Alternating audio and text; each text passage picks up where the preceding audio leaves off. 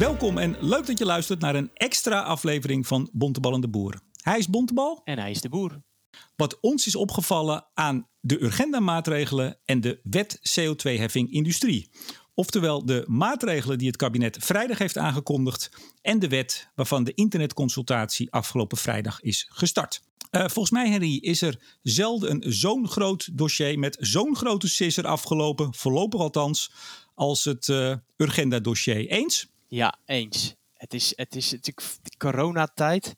En dit heeft het opeens mogelijk gemaakt dat dit dossier met, met, met gezwinde spoed er doorheen is gekomen. Uh, en het is natuurlijk heel interessant dat dat nu zo gebeurt. Uh, en ook wel dat dat tot veel draagvlak lijkt te leiden. Althans voorlopig. Zeker, want ik, uh, ik had het nog even getwitterd. Ik was benaderd door een grote Engelse krant. En ik heb daar nog even contact mee gehad, een uurtje voor dat wij dit opnemen. En die, uh, die journalist die vroeg, maar is er dan helemaal geen, geen verzet, geen uh, pushback tegen de maatregelen? Ik zeg, nou, ik heb het niet kunnen vinden. Nee, en het lijkt wel een beetje alsof zeg maar hier de wet van de grote getallen aan het werk is. Dus op het moment dat je, dat je 92 miljard, geloof ik, uh, extra staatsschuld opbouwt om die coronacrisis uh, te lijf te gaan, dan lijkt het wel alsof we met z'n allen denken, nou ja, een paar miljard extra voor, uh, voor, voor klimaatmaatregelen en stikstof, dat kan er dan, dan ook eigenlijk nog wel bij.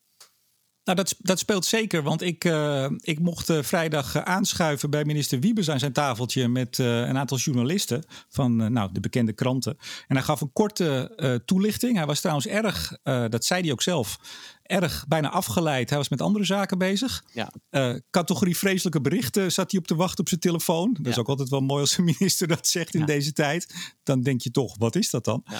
En het grappige was dat uh, nou alle grote kranten zaten daar.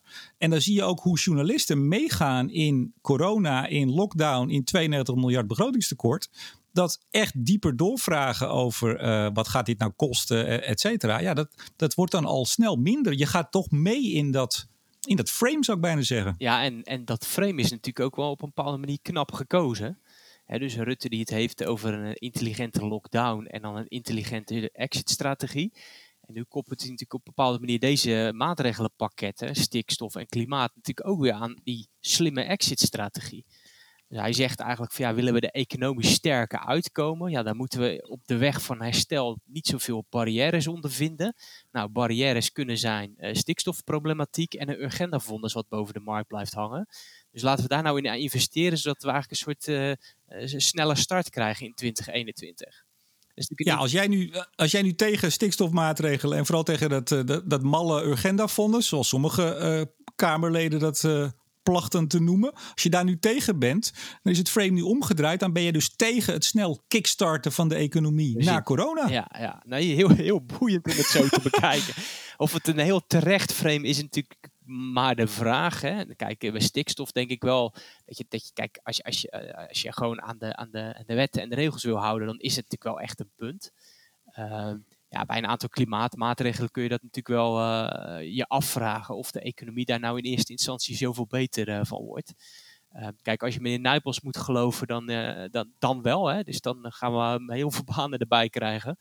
Was er op tv geloof ik, hè? Was, hij heeft gezegd dat al het, al het goede komt van de duurzame energiebanen. Hè? Ja. Ook, als bosjes ja. vallen ze uit de hemel, denk ik. Ja, blijkbaar ja, het zou mooi zijn, hè? dus, dus uh, het zou prachtig zijn. Maar in eerste ja, maar instantie even Henry, sorry. natuurlijk niet. niet Er is toch helemaal geen bewijs. Er is toch helemaal, er zijn helemaal geen stukken. We hebben het TNO-onderzoekje uh, toegezien. Dat, die, daar is ook bakzeil bij gehaald. Hè? Dat klopt het toch niet helemaal? Nee. Echt extra nieuwe banen. Ik, ik heb nog geen onderzoek gezien waar het uit blijkt. Nee, het gaat, je zou dan natuurlijk meer een verhaal moeten houden over van ja, hoe, hoe, uh, hoe zorg je echt voor structureel herstel, wetend dat er een aantal andere hele grote uitdagingen zijn waar je het hoofd aan moet bieden.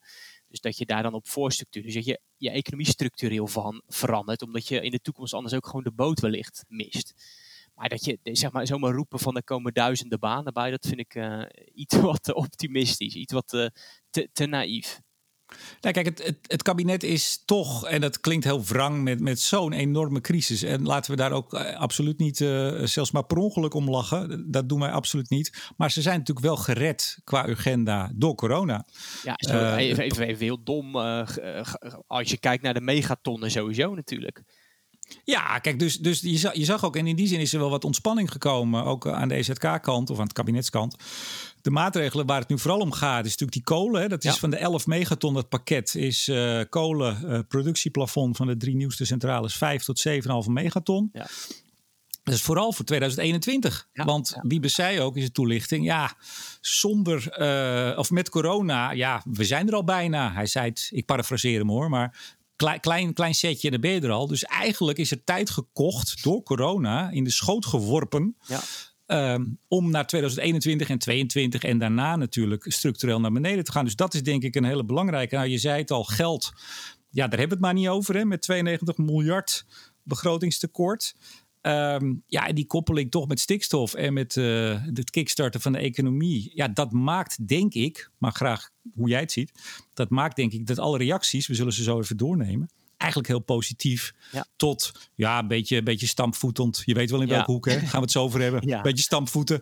Ehm, maar niet echt breed. NRC zaterdag één artikel. Hester van Santen terug, hoera. Gelukkig. Ehm, maar ook eh, minimaal. Ja. Nou ja, de vraag is, hadden ze dit anders kunnen doen? Hè?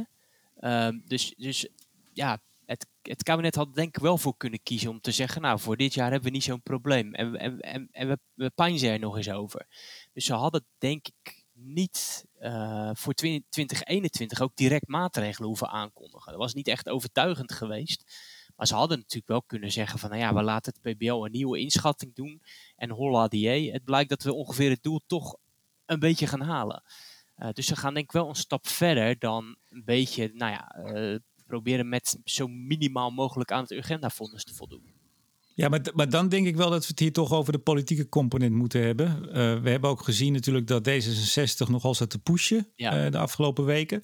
We zagen ook, dan pak ik toch even de reacties erbij, dat van de coalitiepartijen, we komen zo op de oppositie, maar van de coalitiepartijen ging D66 vol op het, eh, het claimorgel. Ja. Kijk eens even, dat is toch maar mooi gelukt. De klimaatdrammers, hè, zoals ze zich graag... ja, nee, dat, ja, dat was natuurlijk de partij die dat heel erg uitventte. Ehm, en nou ja, dan mag je ook aannemen dat dat een partij was die daar het meest baat bij had. En die daar ook het hardste gepoest eh, heeft. En die andere partijen die hebben er niet heel hard over. eh, die hebben niet al op de trom geroffeld van kijk, ons is als coalitie eh, het groenste kabinet zijn.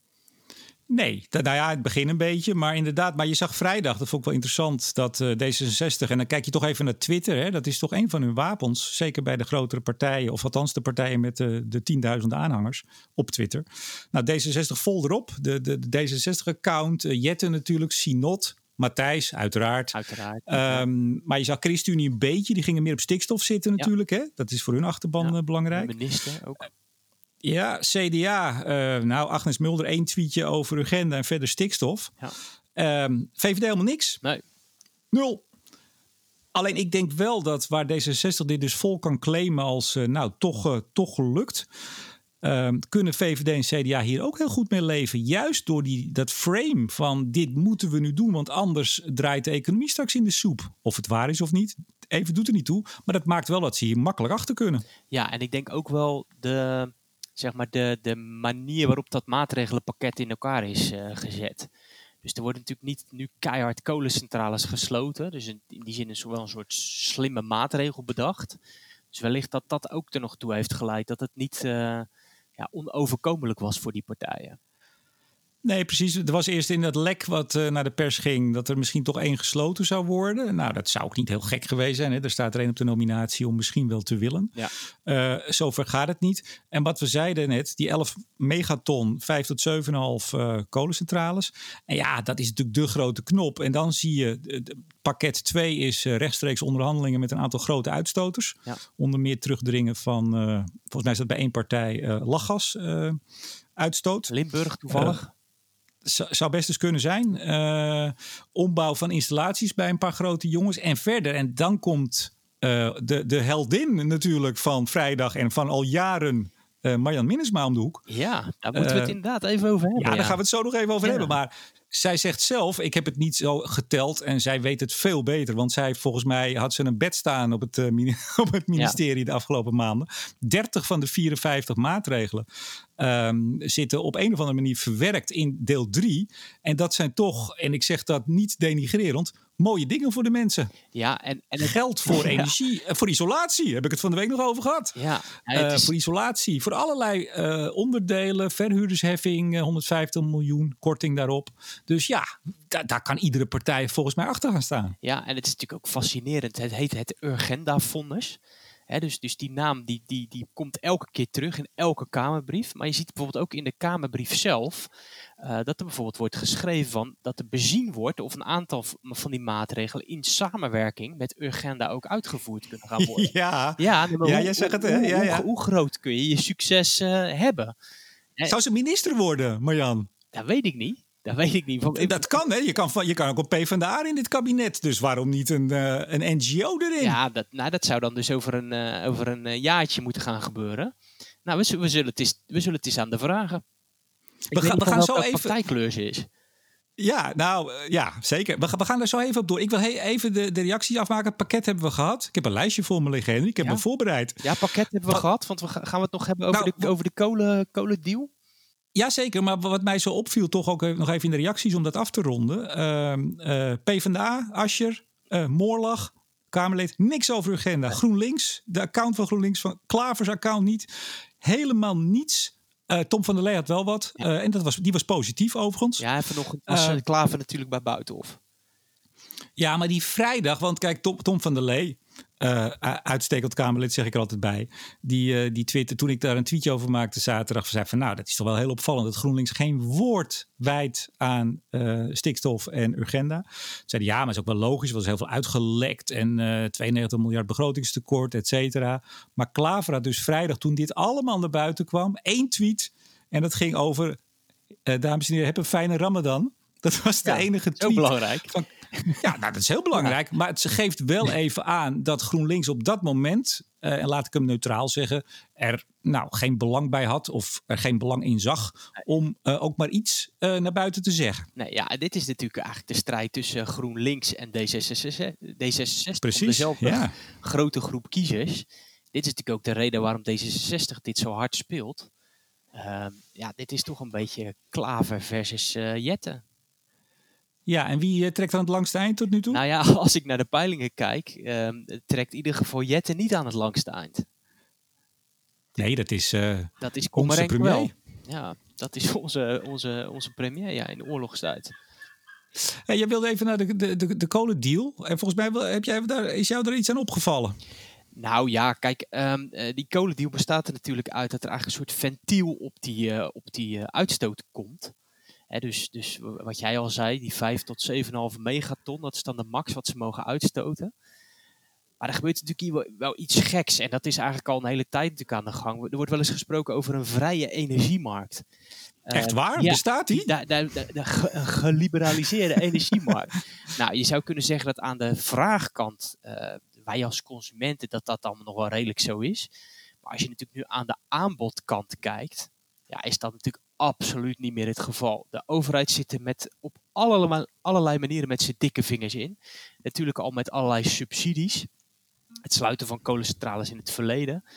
Ehm, maar nu deze maatregel ja, beperkt de ruimte nog, nog minder. Hè? Dus ook de, de marktwerking, ja, die wordt eigenlijk nog verder ingeperkt. Dus, dus nou ja, als je ergens een punt zou moeten markeren dat de vrije markt dood is, dan, dan, dan is dit het wel volgens mij. Uh, er is bijna niks vrijs meer aan die hele energiemarkt. Uh, want de overheid die zegt gewoon, ja, je mag niet meer dan uh, x megaton uitstoten. En daarboven krijg je vergoeding. en, maar daarna is het wel klaar met die uitstoot. Dus ik vond ik denk of dat de ja, ik, ik wou zeggen, ik denk dat de volgende stap is dat, uh, dat Erik Wiebes eigenhandig zonnepanelen gaat installeren waar het nodig is. Nou ja, dat er weer. Uh, vroeger had je, had je de, het SEP, de samenwerkende energie. Uh, bedrijf. Het energiekartel. Ja, dat, die, en die bouwden gewoon zelf centrales en die, die spraken gewoon alle prijzen af. Nou ja, de, of dat nou allemaal even zo efficiënt was, ik vermoed van niet. Maar dat was natuurlijk waar we vandaan komen.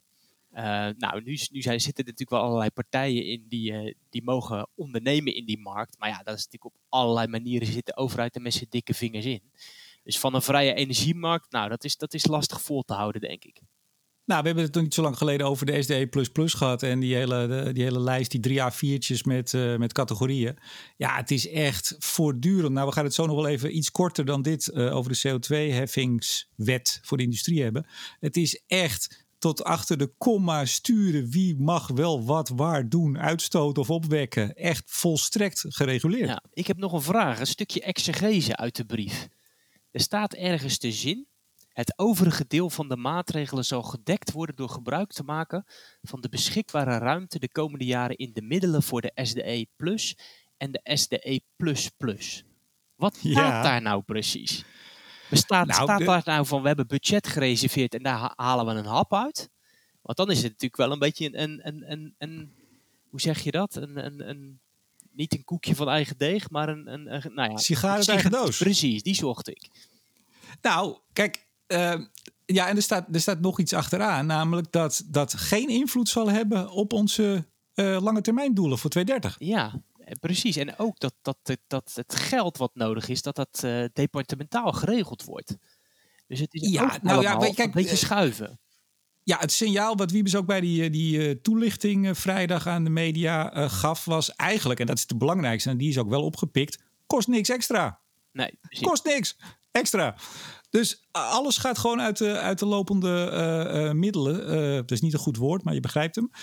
nou, BZK gaat een stukje doen. Er zijn wat, wat kasschuiven, zoals het zo mooi heet, gaan er plaatsvinden. En dit kan dus blijkbaar allemaal eruit. Maar hij kreeg natuurlijk wel de vraag: wat gaat dit kosten? Ja, weten we natuurlijk niet. Nee, hè? nee, nee, nee. Hè, in het najaar gaat, hij, gaat, gaat hij en natuurlijk PBL en iedereen gaat weer, weer kijken en rekenen. En dat, is, dat vond ik ook zo mooi. En daarom vond ik het ook zo mooi om erbij te zijn vrijdag. Ik ben er altijd een beetje de vlieg aan de muur. Ik laat alle echte journalisten laat ik natuurlijk voor met al hun vragen. Ehm, hoe, hoe je dan ziet hoe, hoe het totaal door zo'n crisis uh, kan kantelen. Je, je kan je niet voorstellen dat hij met wat hij zei vrijdag was weggekomen ja. uh, drie maanden geleden. Nee. Dus ja, dus, dat is ook wel weer mooi hoe ook journalisten daar, uh, dat is geen kritiek overigens, ja, toch gaan staan naar het, uh, de tijd waar ze in opereren. Tijdgeest. Hey, we moesten het nog hebben over even... de, de, koningin van dit alles. Ja, en even, de, nou, ik zei net al de reacties van de, de nou ja, uh, Urgenda zelf was, uh, was wel blij. Hè? Ja. Zei wel dat er toch nog steeds 4 megaton tekort is. Ik heb nog even contact met Marjan gehad. Zij heeft mij een rapport gestuurd van Calafastra waarop zij dat baseert ik moet je heel eerlijk zeggen, het was een beetje druk dit weekend. Heb ik nog niet uitgespit of doorgespit.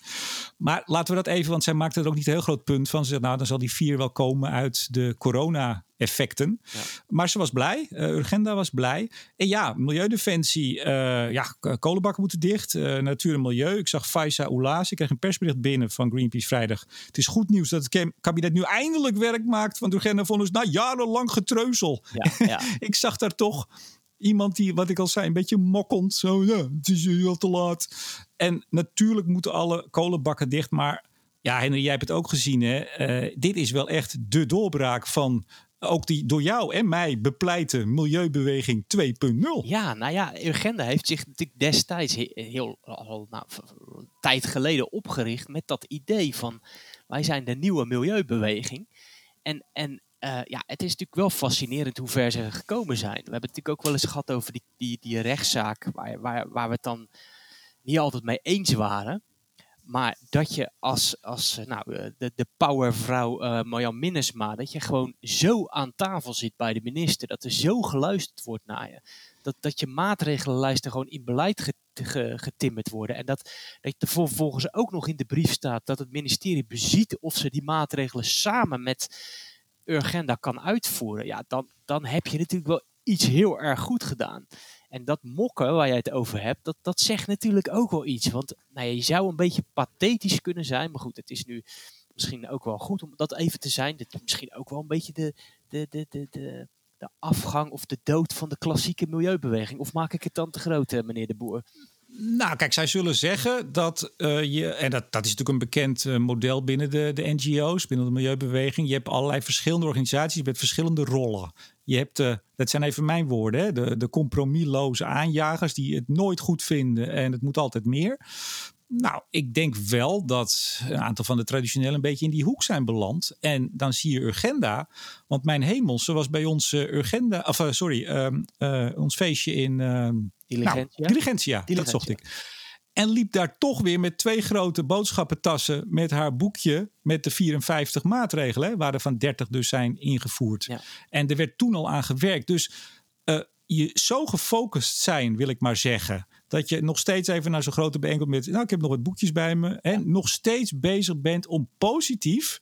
Want nogmaals, wij, wij zijn het niet altijd eens. Hè, ook over die rechtszaak. Dat maakt even niet uit. Met Marjan bedoel ik. Maar je kunt niet anders dan ontzettend veel bewondering hebben voor iemand die nou al ruim voor 2015 een strategie heeft neergezet van hoe dat moest gaan gebeuren. En voortdurend en ze bij de les houden, de overheid, met een rechtszaak waarvan iedereen dacht dat winnen ze nooit. Althans, buiten de milieubeweging.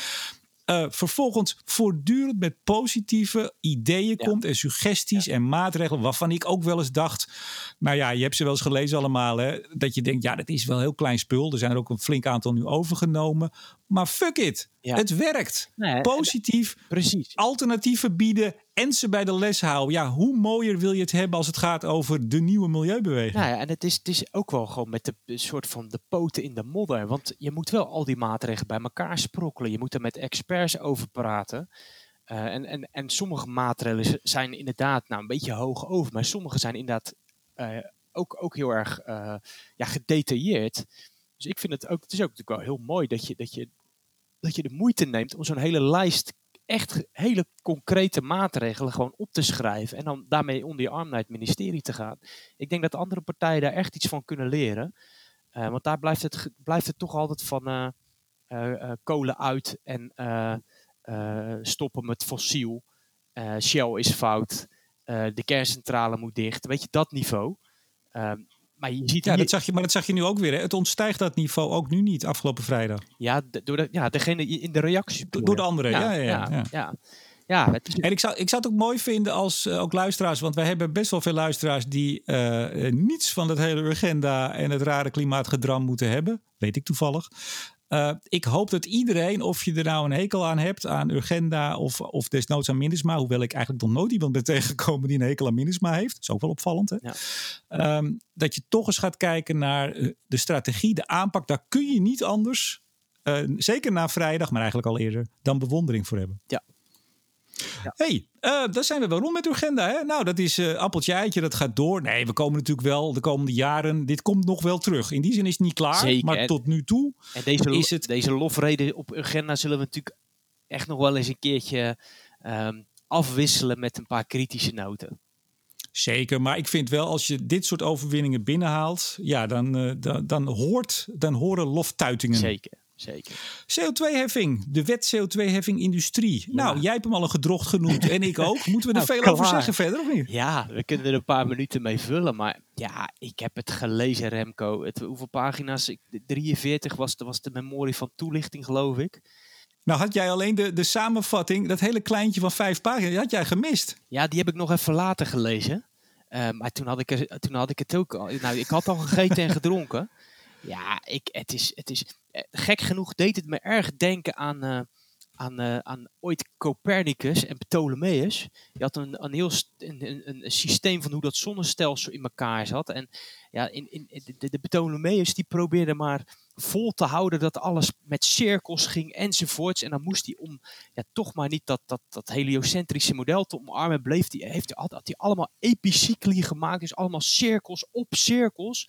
Om maar gewoon zijn eigen systeem in stand te houden. Maar op een gegeven moment werd dat natuurlijk zo onhoudbaar. Omdat er allemaal uitzonderingen en, en add-ons op dat systeem kwamen. Dat op een gegeven moment iemand zei van ja, dit moet veel simpeler. En dat was ja, en dat is dus ook de wet CO2-heffing. Ja, nou ja, kijk, dit, dit, dit is toch een ja, ik, ik, het is zo ingewikkeld gemaakt. Het is eh, met zoveel uitzonderingen. Uh, ja, volgens mij moeten we echt zeer sterk de vraag stellen of dit überhaupt gaat werken. En het is, lijkt me voor bedrijven ook heel ondoorzichtig. Dus het is volgens mij heel lastig om hier investeringen op te doen.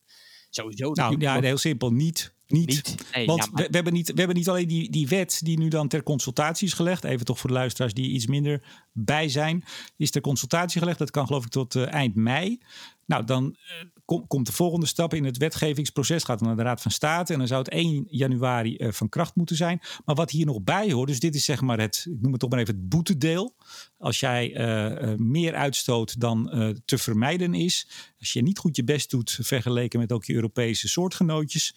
dan moet je betalen. Maar de andere kant, de subsidie die ook voor een, hè, daar gaat ook een flinke bak subsidie, die is ook nog helemaal niet duidelijk nee.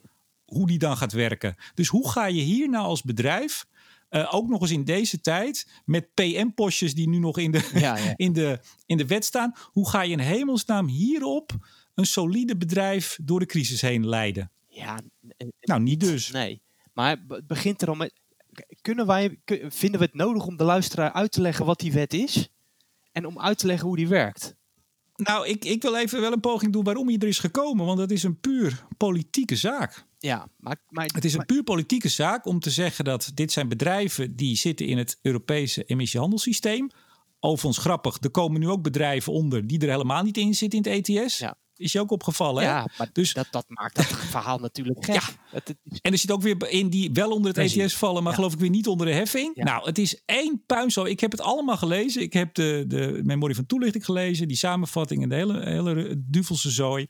Um, maar het idee was natuurlijk, er moest een heffing komen. Er was druk vanuit de coalitie. Uh, het kabinet wilde toch breed draagvlak voor dat grote groene klimaatplan, wat het klimaatakkoord werd. Uh, binnen de coalitie, uiteraard, D66, hallo Rob, daar ben je weer, uh, zaten daar ontzettend op te drukken. En ja, Henry, wat er nou precies in die wet staat en hoe het functioneert, het zal ze voor een heel groot deel een zorg zijn in Den Haag. Nou, ik, ik, ik durf wel te wedden. Ik vraag me af of wij één of twee Kamerleden weten te vinden die uit kunnen leggen wat hier gebeurd is. Ah, Matthijs Sinot, die kan dat altijd. Nou, ik, ik, nou ja, we gaan niet personen bespreken, maar ik, ik durf er wel op te wedden dat er geen één Kamerlid is op dit moment die dit wetsvoorstel uit kan leggen. Dus ze, ze roepen wel van, uh, het gaat er komen en goed dat bedrijven nu voor hun vervuiling moeten betalen. Waarop wij natuurlijk zeggen, nou, hallo, ze betalen daar nu ook al voor. De vraag is dan alleen of je dat genoeg vindt. Maar daarnaast is dit natuurlijk, dit, is, dit, dit concept is heel lastig uit te leggen. Want je legt eigenlijk nog een soort zeef bovenop wat ze al moeten betalen. Uh, nou ja, leg jij maar uit hoe die wet werkt, uh, Remco. Succes. Nou ja, op zich is het niet zo heel ingewikkeld. En nu gaan mensen aan de andere kant van dit apparaat ontzettend hard lachen. Want ik ga natuurlijk geheid de bietenbrug op. Maar heel kort, je moet, uh, ze gaan Europese benchmarks gebruiken. Er wordt gekeken naar de 10% beste, om het zo maar te zeggen. En hoe verder je daarvan af zit uh, en hoe minder jij doet om dat in te halen en dus te reduceren, ja, hoe meer jij gaat betalen voor je te vermijden, vermijdbare uitstoot. Ja, en, en, en er is een soort belastingvrij deel en dat, dat is zeg maar het deel um, um, wat nodig is, zeg maar het, het, het, het plafond wat nog toegestaan is in het klimaatakkoord. Ja, dus er wordt gewerkt naar de heilige 14,3 megaton reductie in deze sector in 2030. Ja. Ik bedoel, we kunnen hier, en dat gaan we nog een keer doen, denk ik, want we hebben nu heel veel tijd aan terecht aan agenda besteed. Dit is een extra uitzending. We pakken wel eens een keer over een tijdje een extra CO2-wetsheffingswet ding ja. uitzending. Um, maar die, die 14,3 is natuurlijk al heel bijzonder hoe die tot stand is gekomen en op basis waarvan. En die is nu tot heilig doel uh, verheven. Uh, ja, dit, dit kraakt en doet aan alle kanten. Nou ja, gedrocht. We ja, hebben het eigenlijk al uh, samengevat. Kijk, je betaalt natuurlijk over, het, over dat deel wat, wat eigenlijk buiten die, die vrije ruimte zit. Uh, die je conform klimaatakkoord hebt. Dus als de, als, het, als de industrie netjes haar doelen haalt, wordt er geen cent belasting betaald. Daarnaast zit er natuurlijk ook nog iets in, dat, dat, dat heet de overshoot. Uh, de mensen mogen ja. googelen, maar er wordt gewoon even tussen neus en lippen door wordt er gezegd, ja, de eerste jaren beginnen we met plus 20%.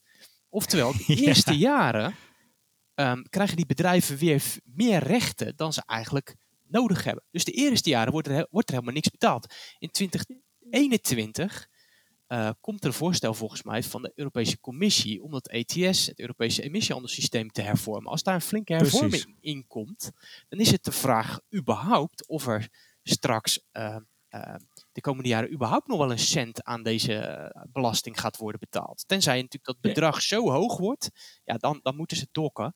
Maar goed, dan, dan krijg je steeds de vraag of het bedrijfsleven, of, of, of het bedrijfsleven het in Nederland uitjagen. Nou, kijk, weet je, in, die, in dit toelichtingsdocumentje, wat helemaal onderaan de pagina staat van internetconsultatie, waarvan de link ook niet actief was. Je moest echt klikken op dat, uh, dat ene dingetje rechts. Dan kon je het lezen. Er staat ook bij de uitwerking van het wetsvoorstel, zegt het kabinet. Ja, hebben we gekeken heel erg naar de economische ontwikkelingen. Die worden nu bepaald door corona. Nou, hoe lang weten we niet. En dan staat er inderdaad, dat heette dan de dispensatierechten. Uh, nou, door de zogenaamde reductiefactor. Nou, mensen lezen het zelf even, dan weet je precies wat het is. Uh, relatief veel dispensatierechten gaan ze krijgen. Dat betekent dat ze meer gaan ontvangen dan nodig is aan dispensatierechten. En daardoor zal de heffing de eerste jaren tot nagenoeg geen lastenverzwaring voor het bedrijfsleven leiden. Nee. En dat is natuurlijk ook alweer het compromis wat gevonden is. Gaan we toch weer even terug naar de coalitie. Uh, ja, het is een beetje als de klimaatwet. Staat eigenlijk ook niks in. Maar iedereen zegt dat het historisch is en dat we nou eindelijk eh, vaart gaan maken. Nou, dat is dit ook. Maar zouden we dan moeten concluderen dat een aantal mensen nu uh, uh, nou, blij is met een wetsvoorstel, terwijl het eigenlijk weinig voorstelt? Nee, ik denk dat ook in de industrie men hier helemaal niet blij mee is. Want wat het natuurlijk wel is, het is niet een A4'tje op een achternamiddag wat even wordt rondgedeeld. Dit is een wet. Dus de knop in de, in de kamer, de thermostaat, die hangt. Ja. En uh, als straks kabinet Klaver 1 aantreedt, ik zeg maar wat, dan kan er natuurlijk heel hard in die knop gedraaid worden. Want er wordt dus een pad uitgezet na de zomer met, uh, uh, op basis van PBL-cijfers en de Europese benchmarks die eind dit jaar komen, wordt een pad uitgezet naar exact die 14,3 megaton reductie in 2030. Althans, volgens weer berekeningen van het PBL. Ja. Want het kan natuurlijk ook zo zijn dat bedrijven zeggen, we betalen wel, we gaan helemaal niet reduceren. Ja, dat kan. Ja. Want wat, wat, natuurlijk fundamenteel anders is dan met het ETS, daar zijn gewoon niet meer rechten. Nee. Nee. Daar weten we dat we op 43% in Europa reductie in 2030 uitkomen. Hiermee weet je dat niet. Maar stel dat er een flinke economische recessie komt door corona. Wat, wat, is, wat is dat dan allemaal nog waard? Misschien gaat dat ja, nee, niks, maar, 20% minder gaan uitstoten hier in Nederland. Ja, maar, maar het, het bijzondere is natuurlijk dat, uh, bedoel, jij hebt nog in Den Haag gewerkt, maar vroeger was toch het idee dat als je wetten maakte, dan was dat wat. Henry, vroeger. dan, dan betekende dat wat. En nu kunnen we een kolensluitingswet maken. Nadat, twee, drie jaar nadat de centrales open zijn gegaan. Uh, en vervolgens kunnen we zeggen: we geven ze een productieplafond van 25. Dat gaan we even bij wet, 15% gaan we bij wet vastleggen. We kunnen uh, een, een CO2-heffing in de industrie wet opnemen. Waarvan we dan later nog eens gaan kijken ja. wat, wat de tarieven worden. En waar natuurlijk heel makkelijk een nieuw kabinet weer een wetswijziging op kan loslaten. En hoe ga je nu als industrie of als Nederlands bedrijfsleven, wat internationaal moet concurreren, hoe ga je dit nog uitleggen? De kolen, het kolengehannes, de CO2-heffing, hoe ga je dit uitleggen op de Europese hoofdkantoren? Nee, en ik denk dat, dat de politici het zelf al dus niet kunnen uitleggen.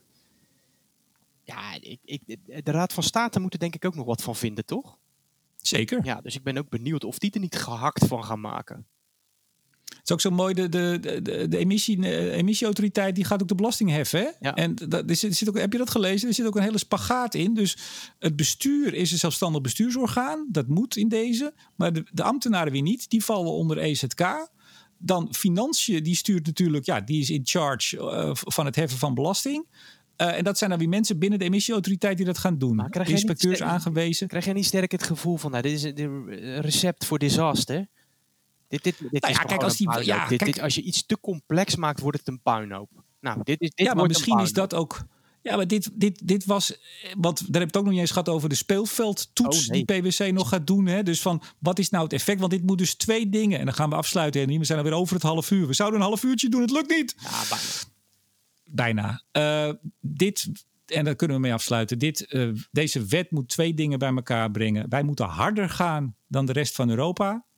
En we moeten, het moet geen, liefst zo, zo min mogelijk zeggen ze dan netjes, maar eigenlijk geen nadelig effect hebben als het gaat over het weglekken van bedrijfsactiviteiten, banen, ja, et cetera. En? Ja, en, nee, wacht even. En de derde is nog, want dan zou je kunnen zeggen, nou dan gooi je er ongelooflijk veel subsidie tegenaan. Onder druk van ook de NGO's en de groenere partijen. Uh, is er maar een beperkte hoeveelheid uh, subsidie beschikbaar. Ja, en met het doel allemaal om CO2-uitstoot in Nederland te reduceren. En toen zei er iemand, want het PBL zegt dat dit werkt. En toen merkte iemand anders op, ja, dat is leuk, dat is alleen voor Nederland. Dus alles wat er hier gereduceerd wordt extra, dat wordt er in Bulgarije weer extra uitgestoten. En het aller, eh, wat ik wel heel belangrijk vind is, en dat zeg ik, heb ik heel vaak gezegd en dat zal ik ook blijven zeggen. Wij kunnen nog steeds een voorbeeldfunctie hebben in Nederland door onze manier van aanpak. Ja. Hoe wij laten zien hoe wij in een heel fossiel land, hoe we dat gaan decarboniseren. Hoe we dat, natuurlijk met het nodige eh, gedoe en het nodige geruzie, zeker. Maar hoe we uiteindelijk tot slimme oplossingen komen. Dit deze wet CO2-heffing industrie is geen slimme oplossing. Dit is niet iets waarvan ze straks in de wereld zeggen: Oh, dat willen wij ook. Daar geloof ik helemaal niks kijk, van. Onze tenders wind op zee waren dat wel. Uh, Precies. En, en dit niet. Heb, je, heb jij ergens een geluidje van een klepperende prullenbak? Want dan moeten we daar misschien mee, mee eindigen. Uh, nee. Dus dan gaan we eindigen met tot zover. Deze extra aflevering van Bontebal en de Boer. Hij is Bontebal. En hij is de Boer. Tot de volgende keer. Dag.